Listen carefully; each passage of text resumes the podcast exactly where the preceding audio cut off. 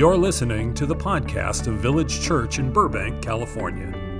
To learn more about Village Church, visit our website at villagechurchburbank.org. We hope you enjoy today's message.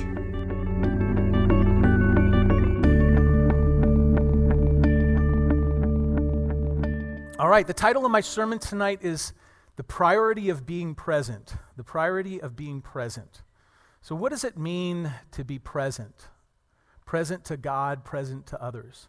That's what I want us to think about being present. Um, and before we look at our passages, I want to uh, just set the table. So it's been almost exactly a year since many of us were in Israel.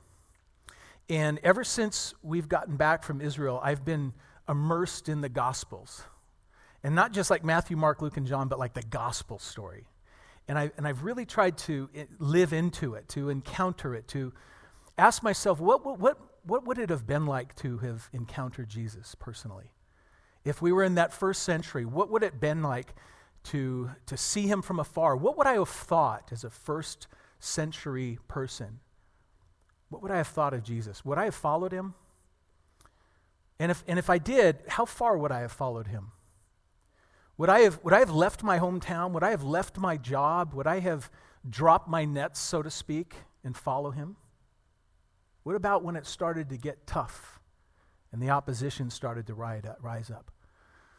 Would I followed him all the way to the cross? As I'm thinking through these questions, sometimes I'm one of the outside people. I'm looking in at Jesus. And other times I imagine what would it have been like to been one of his close followers? Maybe even one of his disciples. To hear Jesus explain the kingdom of God, for him to unpack parables, other times, I'm the person that Jesus is talking to directly. I'm having a personal encounter with Jesus. What would that have been like? And I'm imagining how he would have navigated that conversation. Have you ever thought of that? If you were encountered Jesus, how would that conversation go? How would he navigate it to the issues that were in your heart? To bring that to the surface. you know, one thing that has stood out to me in this immersion in the gospel story was just how present Jesus was. He was present to every single person he met. Every single one. It didn't matter if they were coming to him with a, a need or a, an, another concern, or they were asking him a question, or even if they were there to oppose him and try to trick him.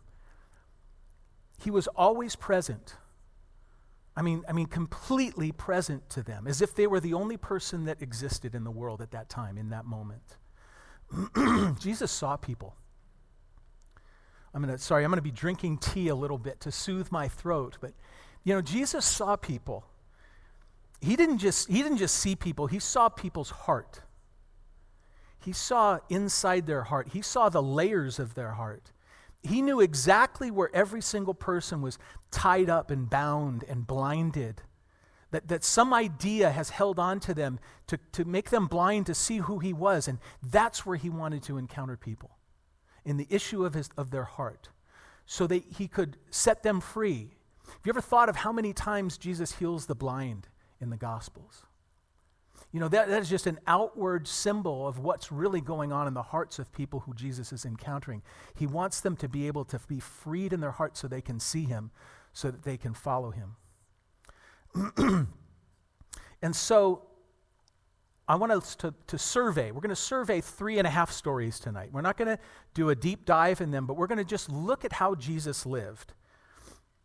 And I just want to think with you about that how he lived, how he saw people, how he engaged people, how he led every conversation to the heart of the matter. He, he saw what was going on in your heart, and he masterfully makes that the conversation.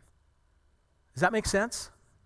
So let's look at this. The first story is in the Gospel of John, John chapter 1. Now, this is right at the beginning of Jesus' ministry. He's just begun calling his disciples. He's called four of them, or, or five of them at this point. Two sets of brothers. He's called Andrew and his brother Simon, who will become Peter. And then he's called James and John, the son of Zebedee. And then he has just called Philip. And I love Philip Because the first thing that Philip wants to do when he meets Jesus, he wants to tell his buddy. He runs off and he tells Nathanael, Nathanael, you'll never believe this. I saw him, the Messiah. He's so excited. And here's, here's where our passage, our first passage, picks up. It says in verse 45 of chapter 1 Philip went to look for Nathanael and told him, We have found the very person Moses and the prophets wrote about. His name is Jesus, the son of Joseph from Nazareth.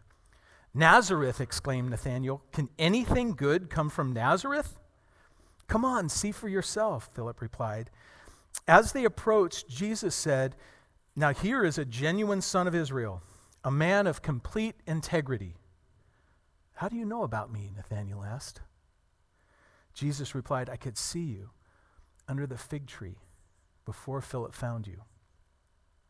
Then Nathanael exclaimed, Rabbi, you are the Son of God, the King of Israel. Wow. What a strange and fascinating story that is, isn't it?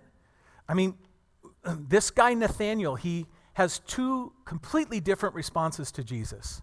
His first one is Nazareth, Philip, really? Like, the Messiah is not going to come from a dumpy little town like Nazareth. And then Jesus just says this He says, I saw you. I saw you when you were sitting under the fig tree.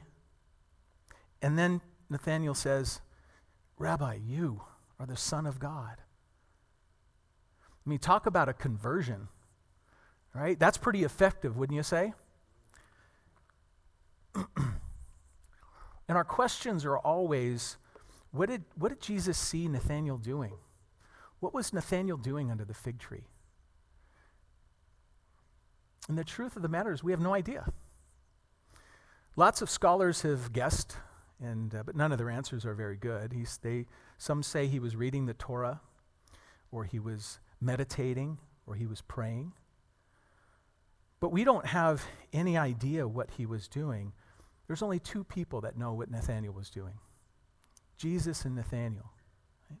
And so here's the point whatever it was that Nathanael was doing under the fig tree is exactly where he needed an encounter with Jesus. This is exactly where Nathanael needed to be met. Jesus unlocked something in Nathanael's heart when he saw him. He saw, he saw where he was, and he was able to meet him there. And now Nathanael had vision. He could see who Jesus was. One comment nothing good can come from Nazareth, but whatever this was, that was the moment that unlocked his ability to see Jesus and get spiritual sight. And we see this all over the gospel. No matter what question or issue or need someone brought to Jesus, Jesus just masterfully navigates the, the conversation to the heart of the matter. He brings those issues of the heart to the surface and he makes that the conversation. Let's look at our next story. So this one's in Mark chapter 10. So in Mark chapter 10, this is at the this is at the very end of Jesus' ministry. So we go from the beginning all the way to the end. And uh, let me set up the context here. So Jesus and three of his closest disciples have just come down the mountain of transfiguration. And as they're coming down, uh, Luke, the way Luke records this, it's very haunting. He says that, that Jesus resolutely set his eyes on Jerusalem. He was, he was determined to go to the cross. He was resolved that he was steadfastly going to the cross. And as he's coming down this mountain, he begins to, when he gets down, he begins to take his disciples and he begins to take them away from the crowds and he wants to talk with them separately to prepare them for his departure. And so he says that the Son of Man will be betrayed by human hands, and he will be put to death. But on the third day, he will raise again. And his disciples have no idea what he's talking about. They're clueless. In fact, some of his apostles at this very time are talking with themselves and they're, they're talking, uh, arguing, debating who will be the greatest when Jesus comes into his kingdom. So imagine what Jesus is go- going through right now. On the one side, he's preparing for the cross. On the other side, he's got days, perhaps weeks, to prepare his disciples. That's the context. Now let's look at our passage in, in uh, Mark chapter 10.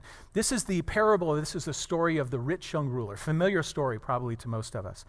As Jesus was starting out on his way to Jerusalem, a man came running up to him, knelt down, and asked, Good teacher, what must I do to inherit eternal life? Remember that question.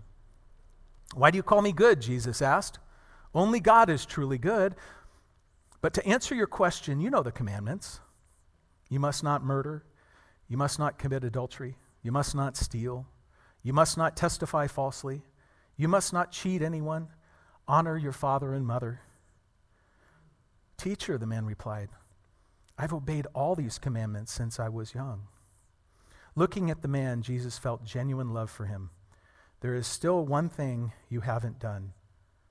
Go and sell all your possessions and give the money to the poor, and you will have treasure in heaven. Then come follow me.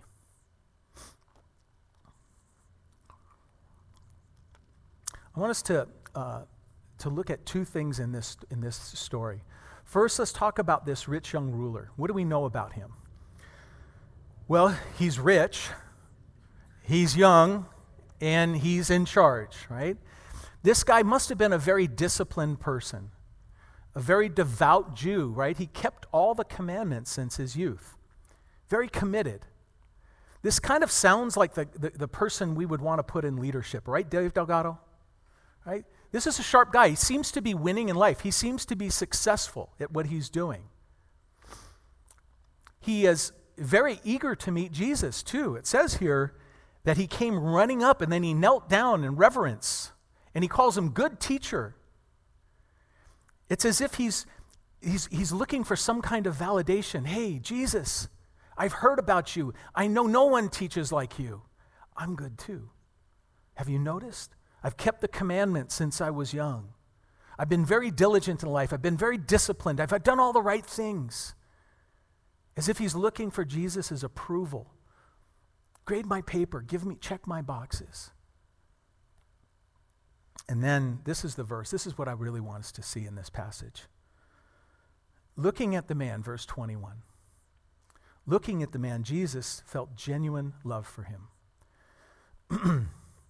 now, this really, really speaks to me because think about all the things that Jesus is doing right now. Think about everything that's going on in his life.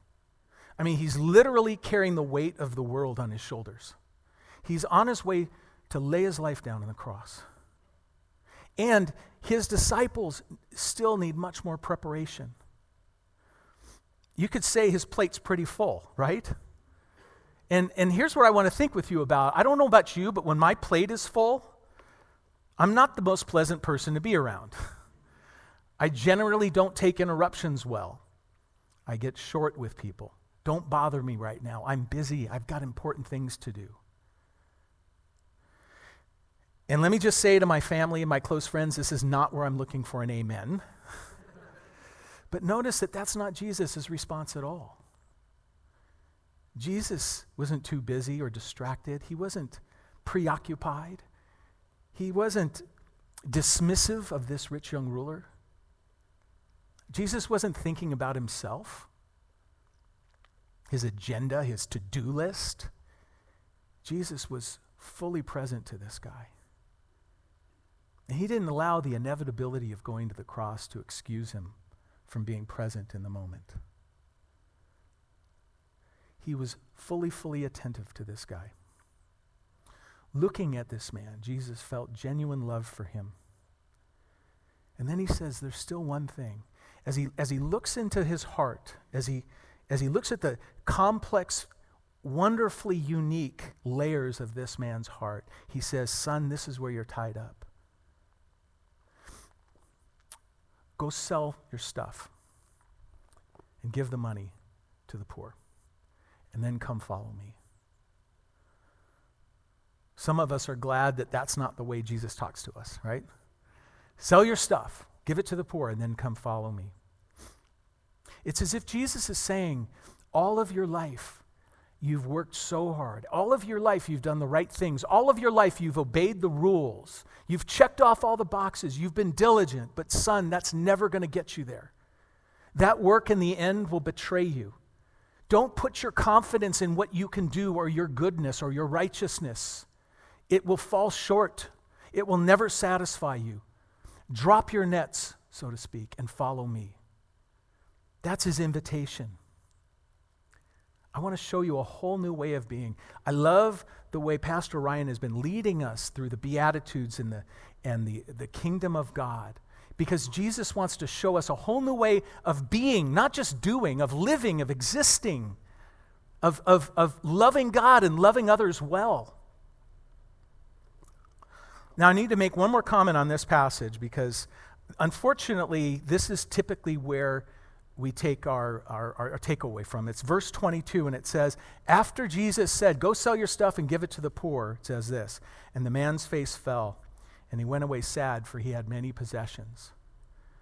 And we usually conclude that it was just the cost was too great for this guy.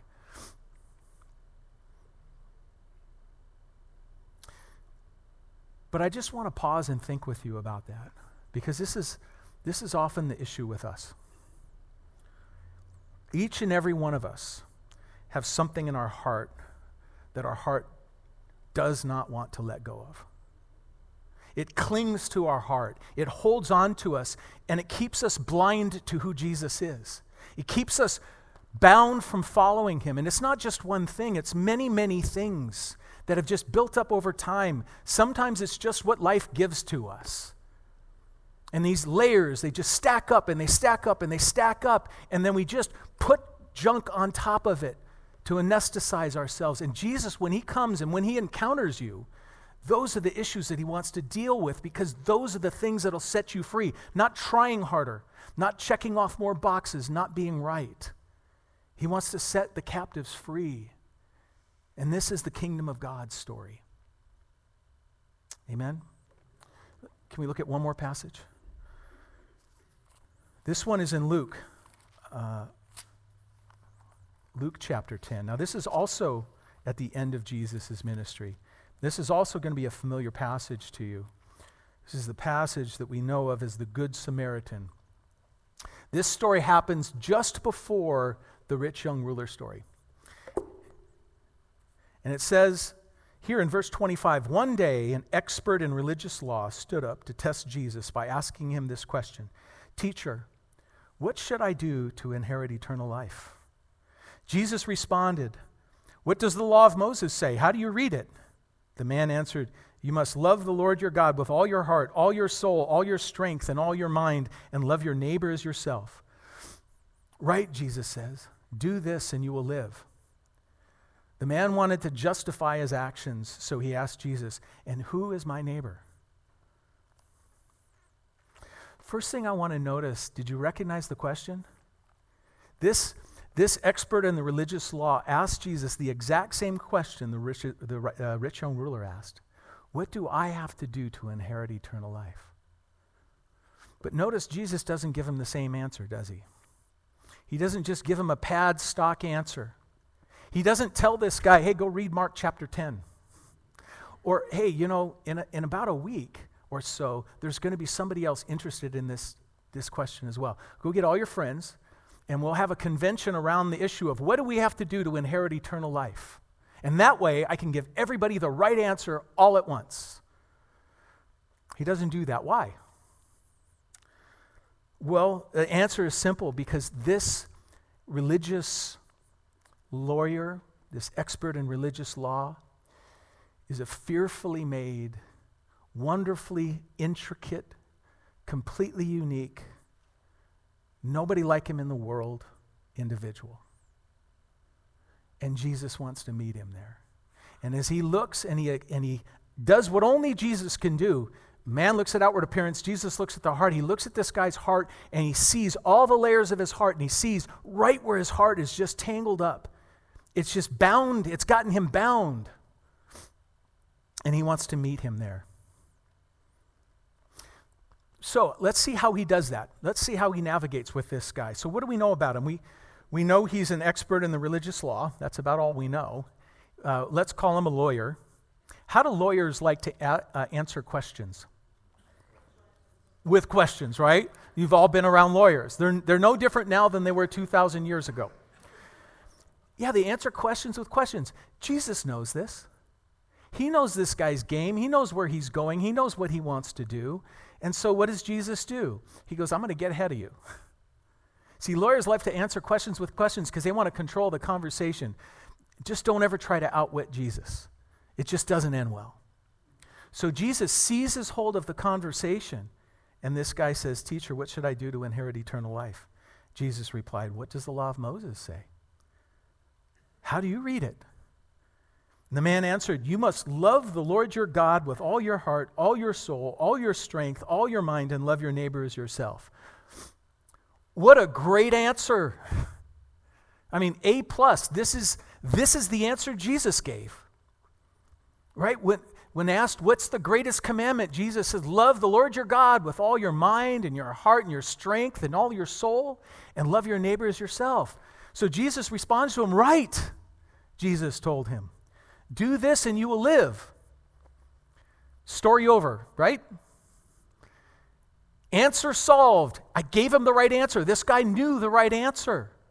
Why doesn't Jesus just let him go? Well, if we look at the next verse, we see that John gives us a clue, and we get a little glimpse in, into this guy's heart. It says, The man wanted to justify his actions. So he asked Jesus, Who is my, lo- who is my neighbor? So this guy still wants to play the Bible answer man game. He wants to keep it all outside. He wants to keep it all objective where it's nice and safe. He wants to give him the answer. I imagine that this expert in religious law probably could have rattled off just about any question about the Old Testament you threw at him. He probably had a good deal of it memorized. But Jesus is not impressed with that.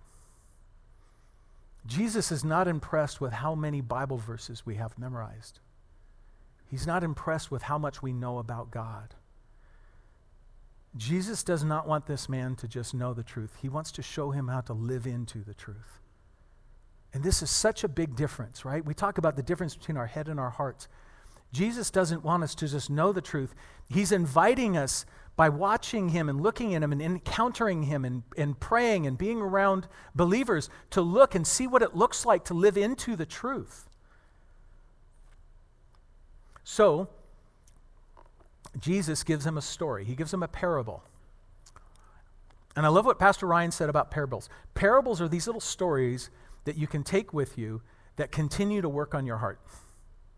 You, you hear a story and then you think about the story. And as you're mulling over the story, as you're meditating on this, it just keeps working and keeps working. See, Jesus doesn't want to spite this guy. Jesus didn't come to give him answers, Jesus came to set him free. And so he gives him this story. And I'm just going to I'm just going to paraphrase this story. We know it. So there's a road, there's a, there's a dangerous, treacherous road that goes from Jerusalem to Jericho, a well known, a well traveled road. And one day, there's this there's a guy and he's walking on this road and he gets mugged and beaten and robbed left on the road for dead. And then three people encounter this guy and the first guy is a priest. And as the priest sees him he just walks right on by. And we may want to just assume that perhaps he's ignoring this guy because you know he's got important work to do for god I mean, he's a priest. He could be going to the temple to uh, offer the, the ceremonies, to go through the rituals, the, the liturgy. He's got important work to do. God will understand. Somebody else will come. Except the text betrays this priest because it says that he was going down the road. And any first century Jew would know that you don't ever go down any road to get to Jerusalem, you only go up. so, oops. Second guy is a, a, Levite. Now, Levites were kind of like worship leaders, they assisted the priests. And as he comes up to this guy, he not only like ignores him, he sees him down here, and then he goes on the other side of the street. He crosses the street and walks right by him. And the same thing, you could think, well, this guy's got important work to do for God. God will surely understand. So he walks by. Third guy, all we know about him is he's a despised Samaritan. He is the most hated person, the Samaritans, the most hated people to the Jews on earth. We don't know anything about what he was doing, why, where he was going, why he was on the road in the first place. But all we know is that wherever he was going was completely interrupted because he saw this guy. He stopped what he was doing. He bound up his wounds. He put him on his donkey. He took him to the closest inn, gave the innkeeper a bunch of money, and he says, Take care of this man, and if you need anything else, put it on my tab, and when I come back through the next time, I will pay you back. So, Jesus, being the good lawyer, being the better lawyer, when, it, when a lawyer makes his case, they often like to ask a rhetorical question, right? If they've done their work right, the answer is going to be so obvious that any jury would agree with me. And this is what Jesus has done. So he says this at the end of this story. Now, which of these three would you say was a neighbor to the man who was attacked by bandits? Jesus asked to him. Remember, the question is, who's my neighbor? The man replied, the one who showed him mercy. Then Jesus said, Yes, now go do the same. And that's how the story ends. This lawyer doesn't push back. This lawyer doesn't engage him in more questions. You, you could conclude that just like the rich young ruler, that Jesus had given him a lot to think about. And he went away. And that's how the story ends. We're almost done. Stay with me. So, our characters, our rich young ruler, our, our lawyer, our priest, and our Levite, what, what do they all have in common? Each one of these guys, they're all, they're all box checkers. They're all legalists. Right? They're all they're preoccupied with doing work for God, being right. But Jesus doesn't give any one of them a rule to follow or a box to check. But what he does do, he exposes their heart. And he wants them to see where their heart is bound up and tangled and blind. And he wants to set them free and give them sight. He wants to let them know what it looks like to live a life that loves God with all your heart and mind and soul and strength and love your neighbor with yourself. Not just know that that's the right answer. He wants to invite him to live into that reality because that's the kingdom of God. That's what the kingdom of God is. We've been learning about this. This is what it looks like. The kingdom of God looks like the despised Samaritan. And whatever else the Samaritan had going on, he didn't use it to excuse himself to being present in the moment to someone who needed him. The agenda in his calendar got interrupted because to live into the kingdom requires this just trumps my schedule. This becomes the most important moment in my life right now. This is where God wants me.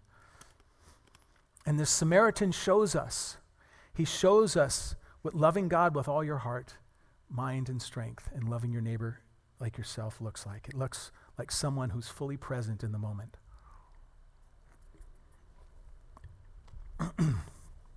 so Luke ends chapter 10 with a story, familiar story of Mar- Mary and Martha. And I'm just going to make a comment about that, and we're going we're going we're to land the plane. So Jesus never had a house.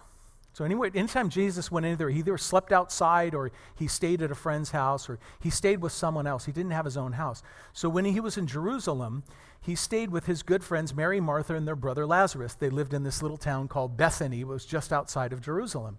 And so Jesus appears to Mary and Martha's house when he gets there, Martha is preparing this big, lavish dinner. She's probably throwing a big dinner party.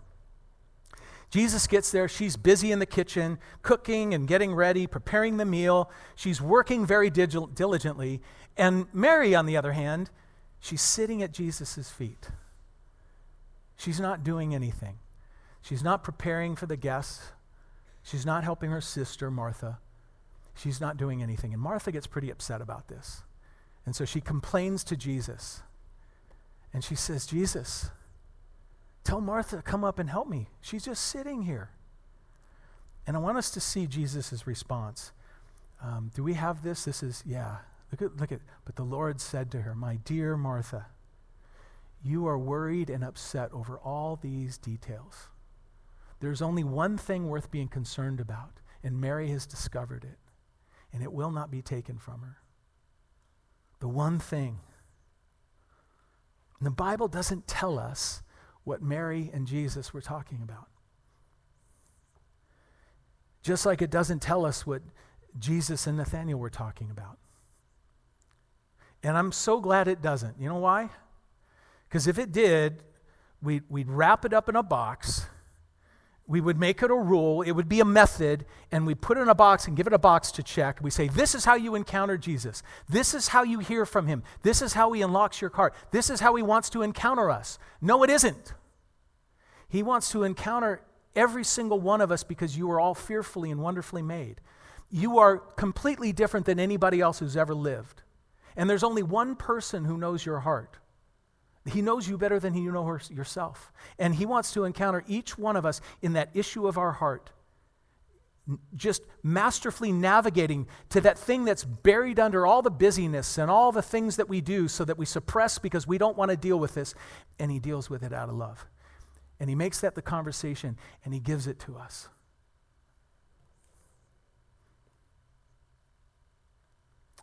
So I want to just close with a couple of thoughts. And the first one is a question Have, have, we, have we gotten our priorities upside down? Maybe we've over prioritized the work that we do for God, and we've under prioritized simply being present with God.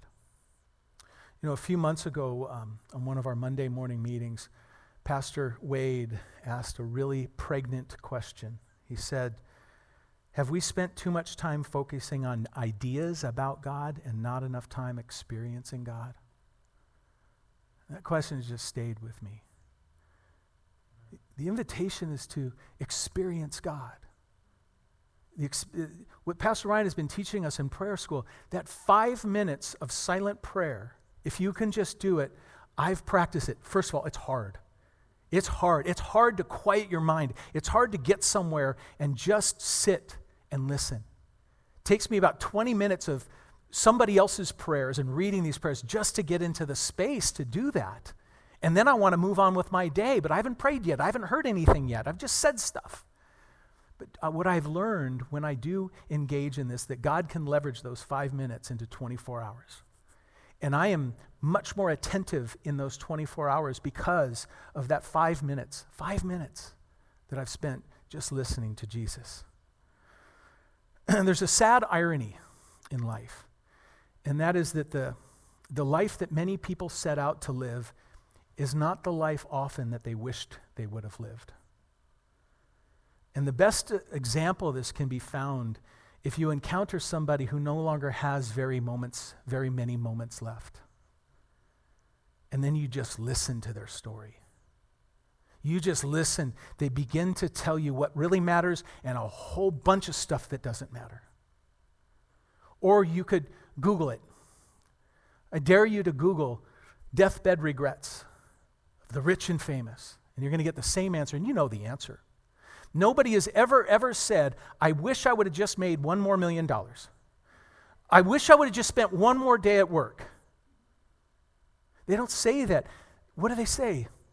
They say, I wish I would have spent more time with my kids. I wish I would have been more attentive to my spouse. I wish I would have been more present to the people in my life.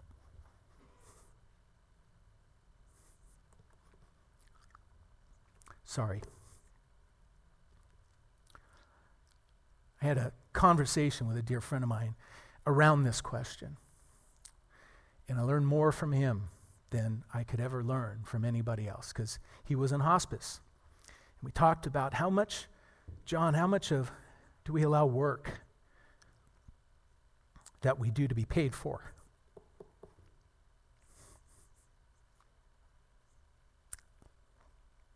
Come on, get it together by the moments in our life.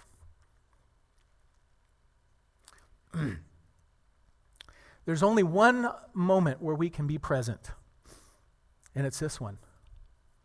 I can't be present to yesterday. I can look in the rearview mirror. I can, I can look in the past. I can have regrets in the past. I can be nostalgic about the past, but I can't be present to the past. We can't be present to the to the future. We can be hopeful to the future.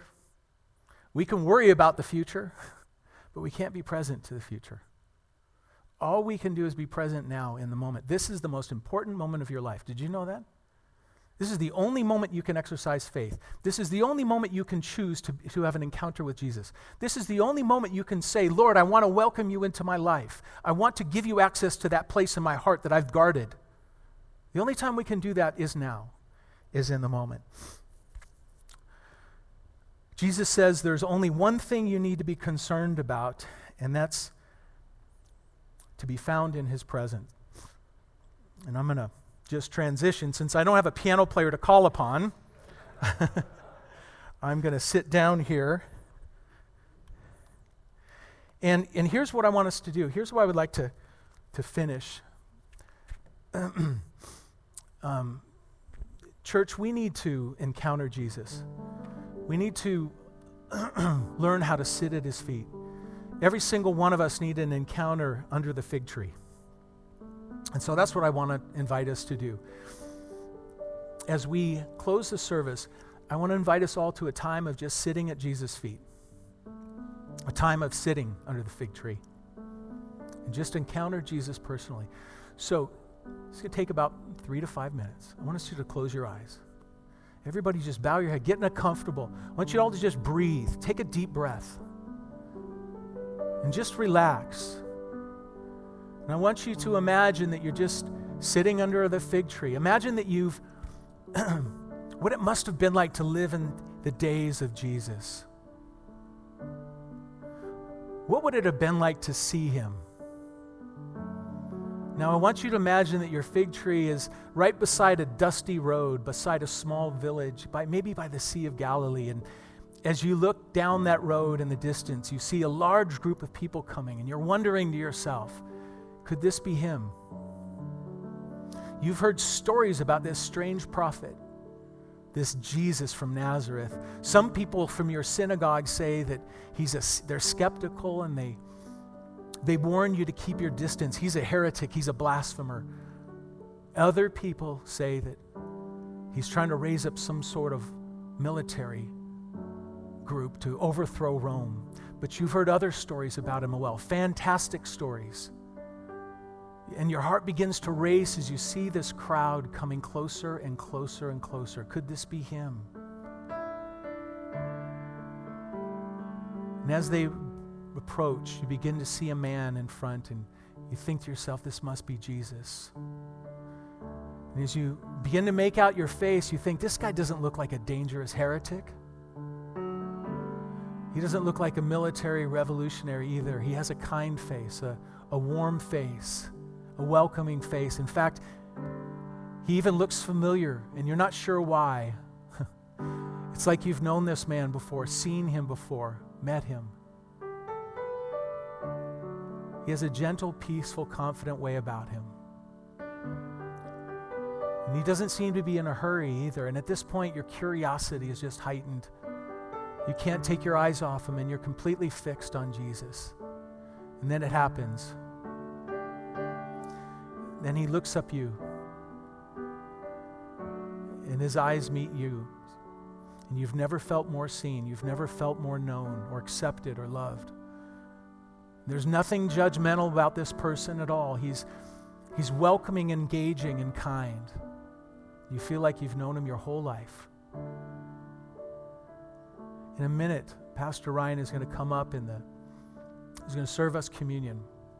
But I just want to give us a minute to just contend. Just listen to Him. The boldest thing you can do right now is just to allow Him to work through your heart and bring up that issue that is in your heart that maybe it's have more control over you than you have over it, but just give it to Him. Let Him have that conversation with you.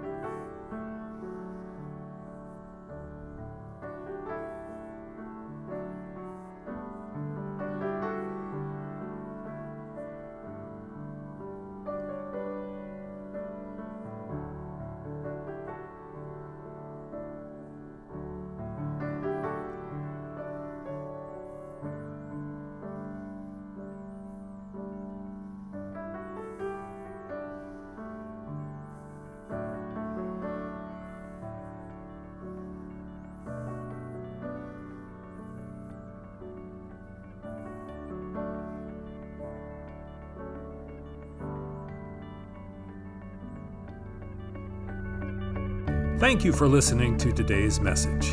To learn more about Village Church, visit our website at villagechurchburbank.org.